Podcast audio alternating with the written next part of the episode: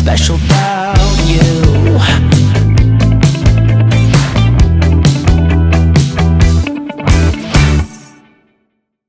Ciao a tutti e benvenuti al podcast Ma non sembri malata. Io sono Ally, sono qui con Nicole. Ciao a tutti. E oggi abbiamo un ospite davvero speciale, un ospite dolcissima. Abbiamo qui con noi Miriam. Ciao Miriam. Ciao. È un piacere averti Miriam. Sì, siamo così contenti. Anche per noi, per me. Così contenti che ci parliamo anche sopra perché vogliamo dire tutte le stesse cose. Eh sì. Hai visto.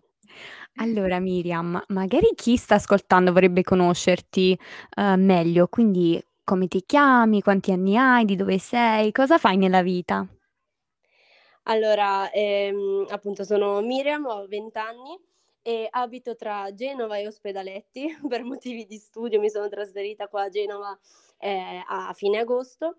Seguo il corso di studi di biotecnologie, quest'anno dovrei iniziare il secondo anno.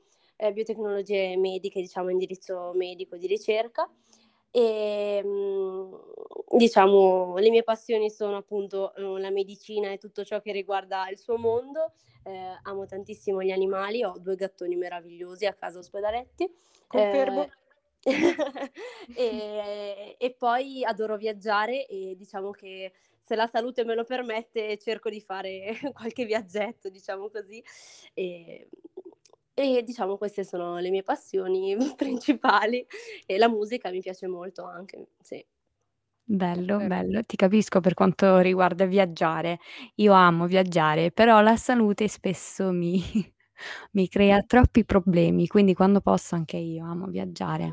Però tu oggi sei qui con noi per raccontare la tua storia, la tua diagnosi, perché anche tu combatti una malattia invisibile come noi. Eh sì, proprio così. Io combatto con la fibrosi cistica esattamente da quando sono nata. È una malattia genetica autosomica recessiva, il che significa che sia la mamma sia il papà devono essere portatori sani della malattia per poter trasmettere al bambino appunto i geni malati. È una malattia che è causata dal difetto del gene CFTR e il gene difettoso ovviamente produce una proteina difettosa o addirittura non la produce. Che cosa fa questa proteina difettosa, diciamo questa proteina diabolica nel nostro caso? Tecnicamente dovrebbe trasportare molto banalmente il cloro in tutto l'organismo. Che cosa fa il cloro? Fluidifica le secrezioni corporee. E nel nostro caso, insomma nel caso dei malati di fibrosi cistica, il cloro non viene trasportato e ciò causa una estrema densità e viscosità delle secrezioni in tutti i distretti corporei. Ovviamente gli organi più danneggiati, anche se diciamo è multiorgano e quindi mano a mano che la malattia progredisce, diciamo colpisce un po' tutto, diciamo, va a danneggiare tutti gli organi, principalmente però i polmoni e l'apparato gastrointestinale, perché diciamo sono i sistemi con più secrezioni corporee, ecco. Continuo a spiegare questa cosa. C'è una spiegazione, io dico fantastica, perché non ho mai capito così bene qualcosa di così anche scientifico, cioè termini così complicati, però me li hai fatti capire perfettamente, diciamo così, ecco. Sì, grazie. E quindi benissimo. E quindi colpisce praticamente, perché io, come ho detto anche a Salvatore, l'altro ragazzo che abbiamo intervistato poco fa, che anche lui ha la fibrosi cistica, e si sente spesso questa cosa, si vedono spesso in giro immagini di polmoni e cose così, però in realtà, diciamo, colpisce anche altri organi, giusto? In teoria, cioè, non tutti magari. Certo. Sì, diciamo i polmoni vengono colpiti principalmente perché le secrezioni dense sono terreno fertile per la proliferazione batterica, batteri che nelle persone sane nemmeno si insinuano nei polmoni, mentre invece nel nostro caso diventiamo praticamente un un portabatteri a livello polmonare, cioè siamo pieni di ogni specie batterica possibile, che però purtroppo non è così divertente come sembra, causano continue infezioni respiratorie, per cui abbiamo bisogno di numerose aerosol terapia durante la giornata, fisioterapia respiratoria, quando poi ovviamente le infezioni si fanno croniche, antibioticoterapia per bocca, per aerosol, e quando si fa endovena, quindi si va in ospedale, ci si fa una vacanzina di 15-20 giorni, anche questo non è così divertente come sembra, giuro. Vabbè, questo per quanto riguarda i polmoni. Poi, vabbè, ovviamente nei casi, insomma, quando la malattia progredisce fino a un punto, diciamo, di non ritorno, si parla anche di insufficienza respiratoria, per cui c'è bisogno di ossigenoterapia di giorno, di notte, sotto sforzo, questo in base a ogni paziente, quando la saturazione d'ossigeno nel sangue scende. Si arriva a parlare di trapianto di polmoni quando questa insufficienza respiratoria è diventata irreversibile, per cui non c'è altra scelta se non il trapianto bipolmonare. Però per quanto riguarda gli altri organi è abbastanza interessante, io da appassionata di medicina lo trovo davvero molto interessante, per quanto in realtà triste e macabro sia. Diciamo, gli altri organi appunto più colpiti sono proprio nell'apparato gastrointestinale, perché per primo vediamo il pancreas, anche ghiandola endocrina esocrina, quindi produce molti succhi, diciamo così, enzimi digestivi, tra cui le lipasi e le amilasi, che servono per digerire i grassi. Motivo per cui, allora, vi spiego, noi malati di fibrosi cistica tendenzialmente siamo magri, proprio sciupati, cioè brutti, proprio sono anche un po' bruttini.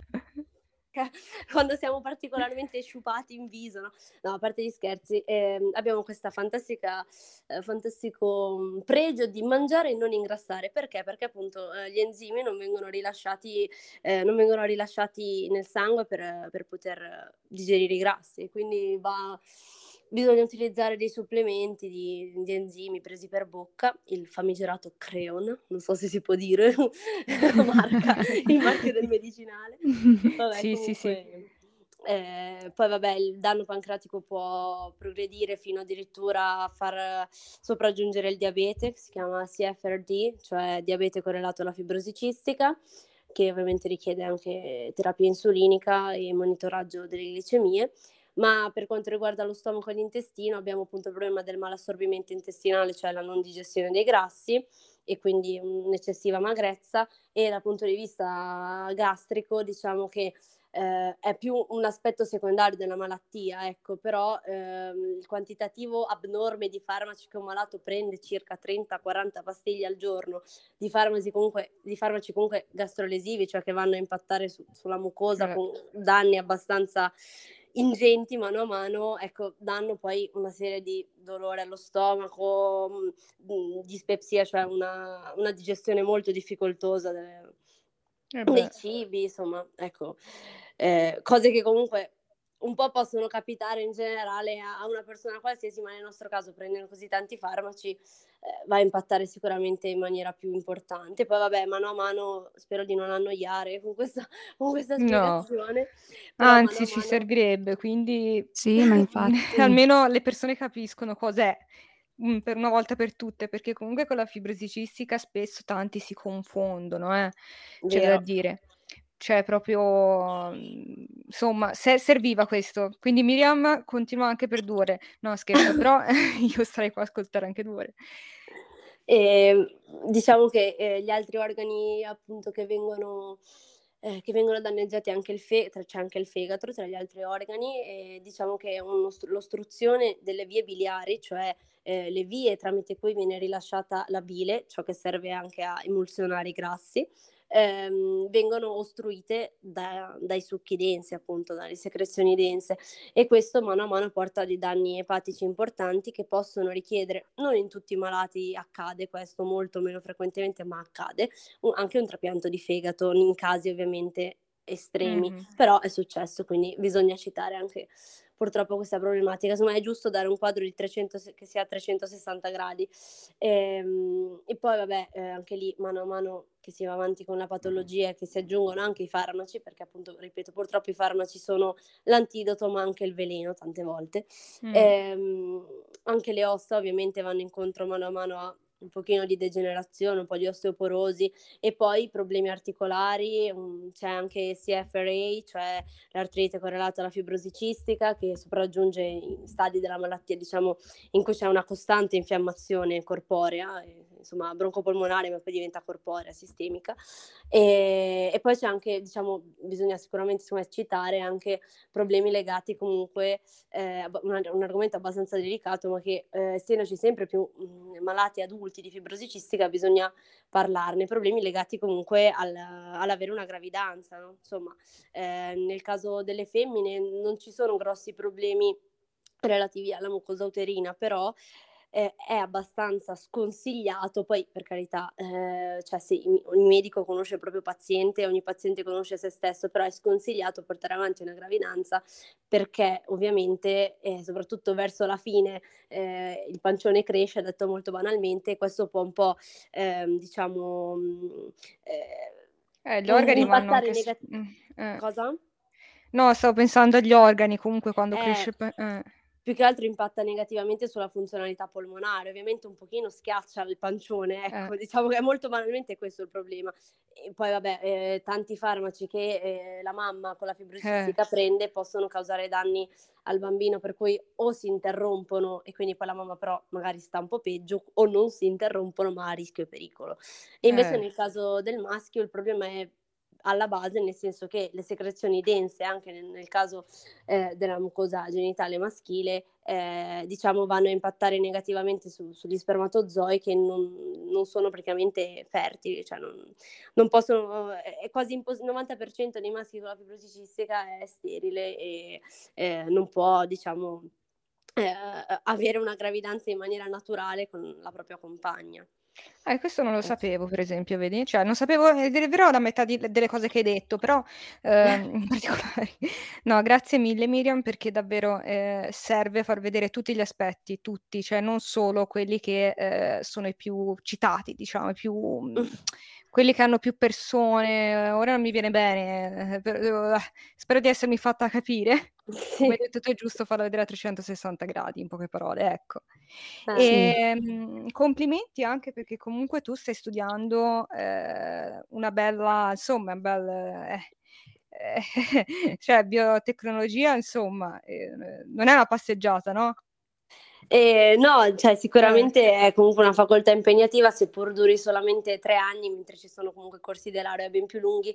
Diciamo che sono 3 anni molto concentrati perché ci sono comunque esami, tra l'altro nel nostro caso qua a Genova, molto simili alla facoltà di medicina, magari meno pesanti in quanto a mole di studio sicuramente, però insomma anatomia, fisiologia,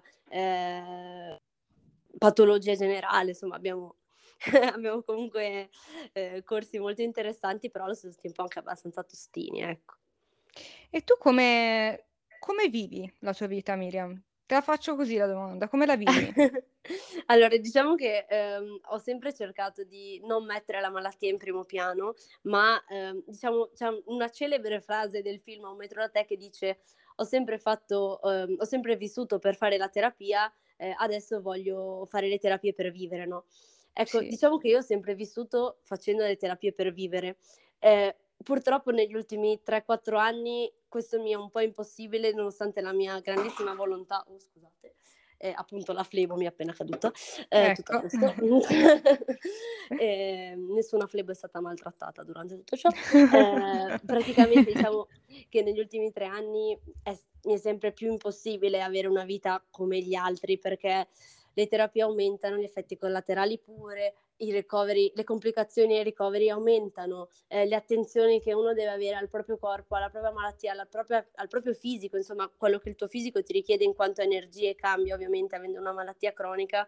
Quando questa malattia cronica peggiora o è in un momento di particolare che ti crea particolare fragilità, sicuramente non puoi pretendere di stare come un tuo coetaneo sano che ha tutti i geni a posto. E diciamo quindi ultimamente la mia vita ha letteralmente, ed è triste da dire perché non sarei mai voluta arrivare a questo punto, ma prima cosa adesso io devo pensare alla mia salute. Adesso diciamo le mie giornate si svolgono come primo pensiero: fare 6 aerosol al giorno quando sto bene, mezz'ora, un'ora di fisioterapia respiratoria al giorno quando sto bene, prendere 30 farmaci al giorno quando sto bene, e quando sto male si aggiungono le flebo, che adesso ho avuto il grandissimo privilegio di fare a casa, quindi non più chiusa in ospedale con la sbobba, appunto, come dicevo prima, a mangiare. Per fortuna il lato positivo di stare a casa è mangiare come si deve, perché mi trovo un piatto di gnocchi insomma con sugo, piuttosto che la minestrina insipida dell'ospedale, direi che cioè, è ben diverso. Però, esatto, però ovviamente triplicano le attenzioni, perché poi io ho il portacat, che è un catetere venoso centrale che permette di fare terapia endovena costante, comunque prolungata nel tempo, molto ravvicinata, e quindi le attenzioni triplicano, perché devi stare attento a non infettarti, perché ci manca pure un batterio nel sangue, cioè proprio ricchi, cioè, quindi bisogna stare attenti ancora di più, però diciamo, ecco, a parte gli scherzi che la metto sul ridere, però è veramente pesante, perché 1000 attenzioni, 1000 pensieri per questa malattia, hai gli orari scanditi dalla malattia, perché se tu sai che se non fai l'aerosol entro le 18, tu poi dopo hai una crisi di tosse, desaturi, inizia, scusate, diciamo, l'immagine splatter a sputare sangue, cose così, quindi tu devi stare in quegli orari, perché sennò stai male. Quindi anche se uno dice, ah no, magari stasera sgarro, poi dopo ci rimetti una settimana se sgarri, quindi veramente è una routine scandita dalle terapie e da tutte le attenzioni che devi avere durante la giornata e ricordarti varie cose, cioè non... il mio primo pensiero e il mio ultimo pensiero quando mi sveglio, quando vado a dormire, sono l'aerosol, cioè, per dire, no? Sì. Così, diciamo che in tutta la giornata circa 6 ore me la occupa, perché comunque gli aerosol, i farmaci vari, anche la preparazione, perché poi non sembra, ma c'è la preparazione delle varie ampolline, poi la disinfezione, che bisogna preparare tutto un macchinario per disinfettare. Veramente è un ospedale praticamente, adesso è diventata camera mia, un ospedale farmacia, sì. Hai visto. Però siccome sono appassionata di sta cosa, mi pesa moltissimo, perché tante volte ho delle crisi isteriche, tipo perché a me, che vita schifosa, non me la merito, perché è tutto io, però allo stesso tempo mi piace anche imparare queste cose, quindi la prendo anche un po' come un modo per imparare, ecco. Sì, penso che tutti noi abbiamo questi momenti di crisi quasi, no? Che ci chiediamo queste domande, perché a noi, perché sto ancora male, perché non finisce mai? Brava. Penso che è assolutamente normale, e apprezzo tantissimo la tua storia, perché la racconti in modo sincero, prima di l'ironia come la usa lei, cioè io adoro. Però vabbè, scusate. Pure. Scusami, no, Harry, t'ho chiamato. Pensa a te come sono messa. Ally, t'ho interrotta. No, tranquillissima, anche io apprezzo anche questo senso di umorismo che ci vuole affrontando queste difficoltà. Se non ci fosse quello, credo che forse sarebbe... Oh, Miriam? Sì? Che bisogna averlo di umorismo, di ironia, perché se no sarebbe una vita davvero abbastanza triste. Sì. No, assolutamente, cioè io sono molto scientifica, e questa frase può essere, come dire, presa male da una persona così fissata con la medicina, ma l'ironia è il miglior antibiotico, no? Secondo me. Sono d'accordo. È vero. Hai ragione. Verissimo. E io so che da poco ti sei trasferita in un appartamento nuovo, no? Con delle altre ragazze, no? È la prima volta che parti da casa tua, vero? Sì, è la prima volta, perché diciamo anche che inizio un'esperienza del genere, l'ho fatto ovviamente perché adesso, augurandoci, finisca il periodo di didattica a distanza, insomma le lezioni devono iniziare in presenza, comunque in didattica mista, però sì, è la prima volta, sono seriamente emozionata, perché di solito mi è capitato di lasciare casa solamente per magari appunto andare in ospedale, no? Andare ai ricoveri, mentre è la prima volta che vado veramente, e starò lontana anche abbastanza, insomma, del tempo, no? Da casa, non sono abituata, ma sarò con altre 2 ragazze, con 2 coinquiline che studiano comunque facoltà simili alle mie, e oggi ho avuto il piacere di conoscere la prima e tra qualche giorno sicuramente arriverà anche l'altra ragazza, però sono un sacco motivata per questa nuova esperienza, perché io sono veramente entusiasta della vita e di ciò che diciamo che, come voi ben sapete, potete capire, per noi nulla è scontato, tutto è guadagnato,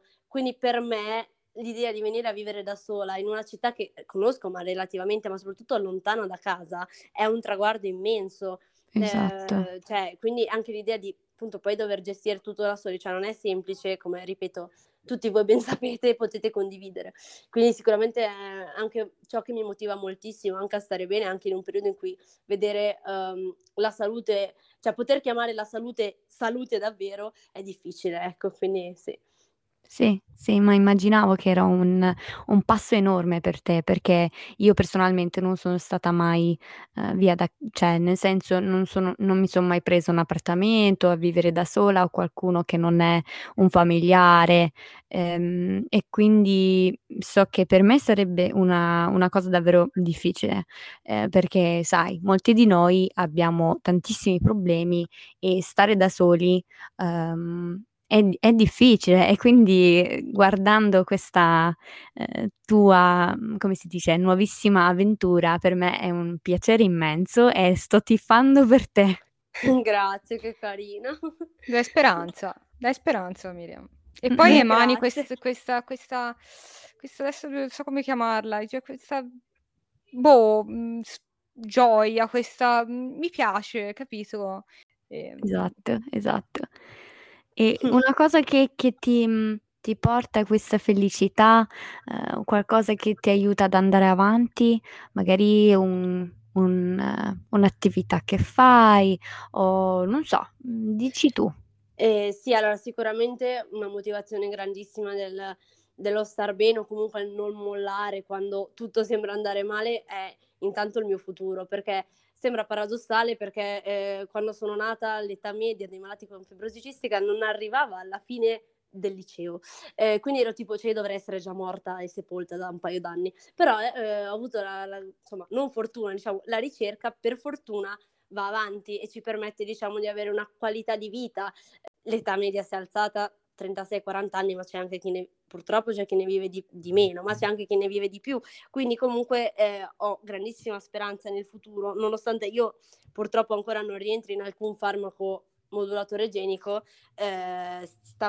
Sono nata nell'era del progresso della fibrosi cistica, quindi diciamo ho grandissima speranza nel futuro, per quanto paradossale possa sembrare questa parola nel nostro caso, ma anche un futuro non per forza lontano. Io vivo giorno per giorno, ma mi piace programmare anche a piccoli step, no? Il mio futuro, che possa essere da qui a una settimana. Questo mi aiuta molto ad andare avanti, perché mi programmo dei piccoli obiettivi da portare a termine anche nel breve tempo, e mi aiuta molto, ma la mia famiglia è un grandissimo supporto, perché mi hanno sempre sostenuto, mi hanno sempre detto tu non porti nessun limite, la malattia può metterti dei limiti, ma tu vedila più come un'opportunità di imparare, di vedere sempre, non so come dire, di avere sempre una marcia in più anziché una in meno, no?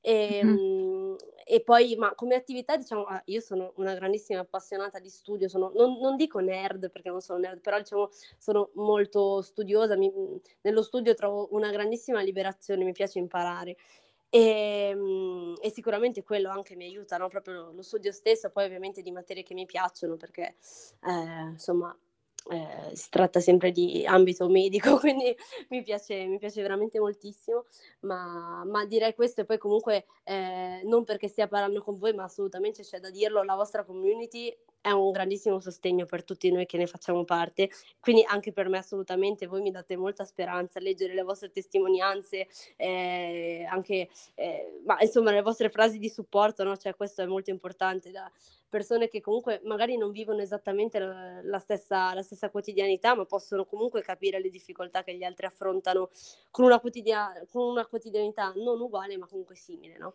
Quindi questo anche molto, insomma io la forza la trovo nelle persone che comunque affrontano, se non la mia stessa, comunque una battaglia abbastanza simile alla mia, perché come voi potete, penso, ben affermare, si crea comunque un legame che va oltre anche il fatto che magari non ci siamo mai visti di persona, non ci siamo mai incontrati, ma secondo me si instaura un legame ben più stretto rispetto a persone che comunque sono sane e quindi non capiranno mai fino in fondo cosa voglia dire, no? Tutto ciò.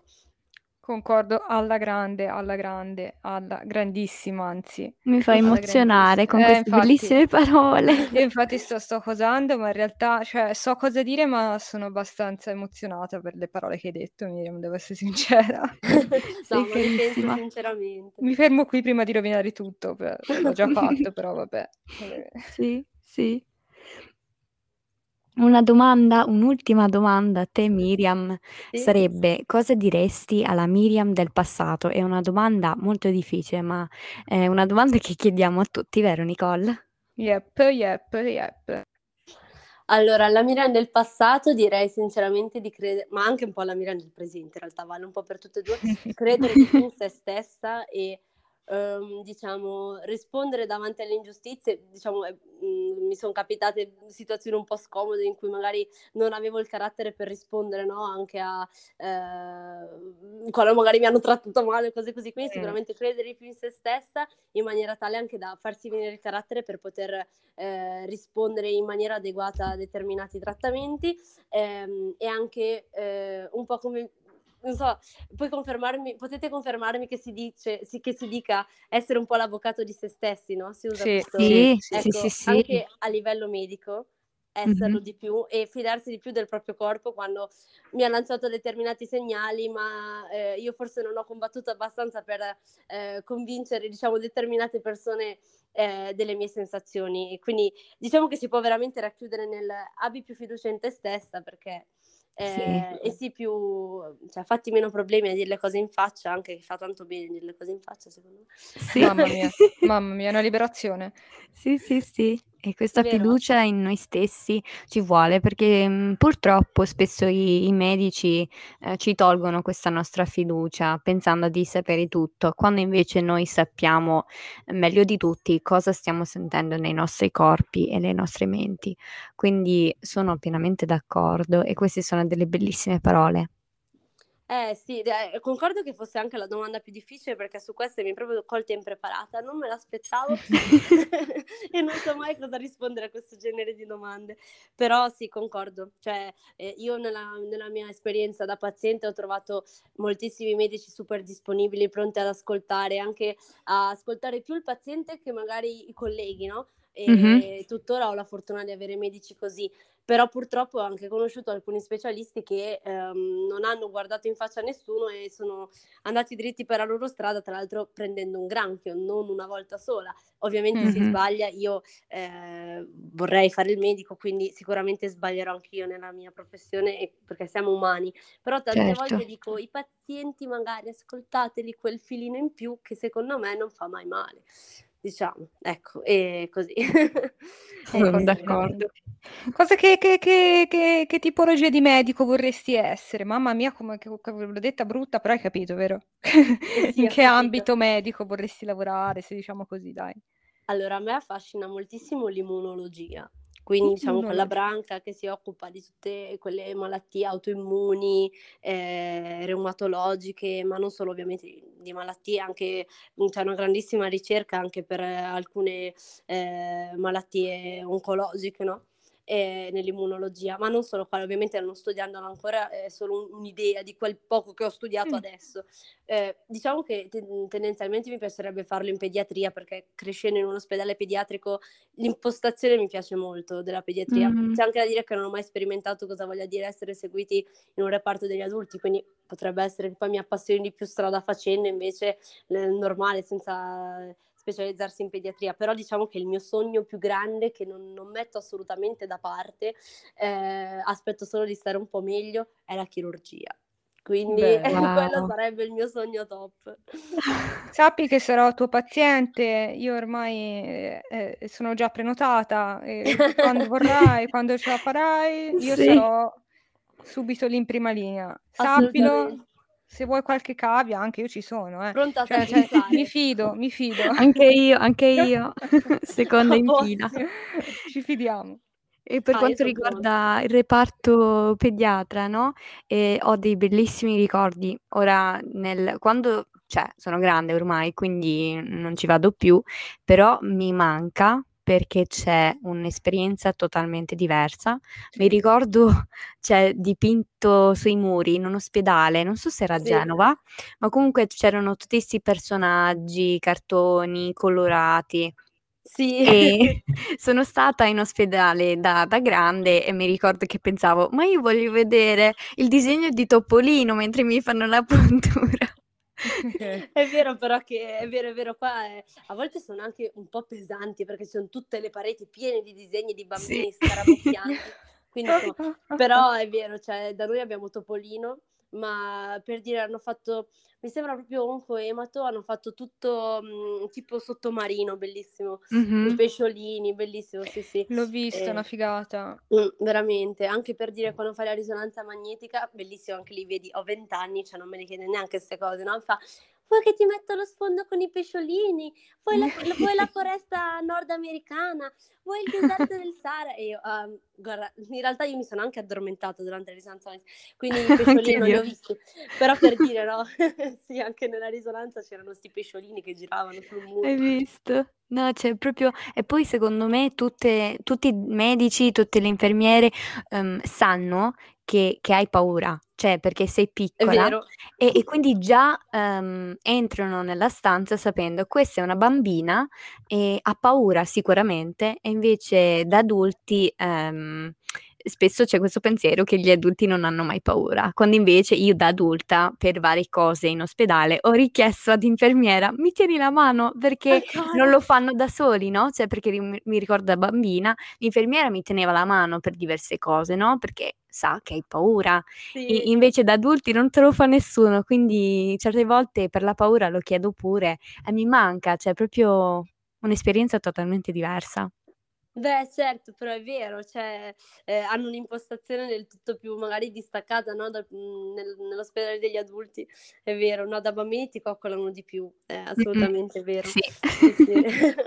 In pediatria era perché avevo tolto le tonsille, quella è stata la mia ultima operazione in pediatria, e cioè proprio avevo la mia stanza senza rotture di scatole, l'infermiere carinissime, dolcissime, cioè 17 anni, stavo per compiere 18, meno male che questa l'ho fatta qui, e poi da 18 in su un incubo, perché è un incubo, cioè io nel reparto da adulti, almeno quando condivido le stanze con qualcuno e sto male, non gliela fo, perché ho bisogno del mio spazio, cioè proprio del mio, però giustamente loro non hanno spazio per dare la camera a testa. Diciamo che sei un po' schiaffato proprio, cioè un po' in mezzo a tutti lì. No, vedi, un'altra cosa, noi FC abbiamo il grandissimo privilegio, da malati privilegiati che siamo, di avere le stanze singole, cioè questa è una tutto per voi perché, cioè puoi tossire come, cioè puoi andare a stare in bagno 5 ore senza che nessuno ti dica devo andare in bagno, puoi mettere la TV, cioè tutto volume, nessuno ti dice niente, bellissimo, puoi tenere su Radio Maria 24 ore con la messa del Papa e nessuno ti dice niente, capito? Questo è un grandissimo privilegio, però nell'ospedale degli adulti, beh, mi auguro sia così, io appunto non l'ho mai visto, però tecnicamente dovremmo essere trattati così ovunque, quindi... Sì. No, le camere da 4 sono l'incubo, io le odio, cioè le odio. 4 persone, no. Poi 4 che comunque non è che stanno bene, perché se sono lì, solitamente, perché quindi un delirio. Almeno io spesso sono capitata con porette, persone anziane, e poretti, dolori di qua, magari gente che cadeva e si rompeva qualcosa. Cioè, poverini, cioè avevo male io per loro. Sì, perché poi sai, non sai mai come comportarti anche, no, appunto con la sofferenza degli altri, perché dici magari vuoi una mano, ma hai paura a chiedere che magari si offende o viene infastidisce, no? Quindi, Sì. Allora Miriam, dove possono seguirti chi ti sta ascoltando? In quali account social? Allora, intanto ringrazio chiunque mi stia ascoltando e spero di non essere stata pesante nelle mie spiegazioni. Ma no, scientifiche della malattia, però comunque allora su Instagram ho il profilo chiuso ma vi accetto, è la _miri.c, miri con la y, e invece su Facebook sono Miriam Colombo. Benissimo, grazie mille. Andate tutti a seguire Miriam, è una ragazza favolosa. Adoro, l'adoro, io l'adoro. Grazie ragazzi, siete fantastiche. Quindi... anche voi. E vi mando a tutti quelli che ascoltate e anche a voi due degli abbracci virtuali con la speranza che un giorno saranno reali. Sono sicura di sì. Un abbraccio grande a tutti. Un grandissimo abbraccio ragazze, grazie. Ciao.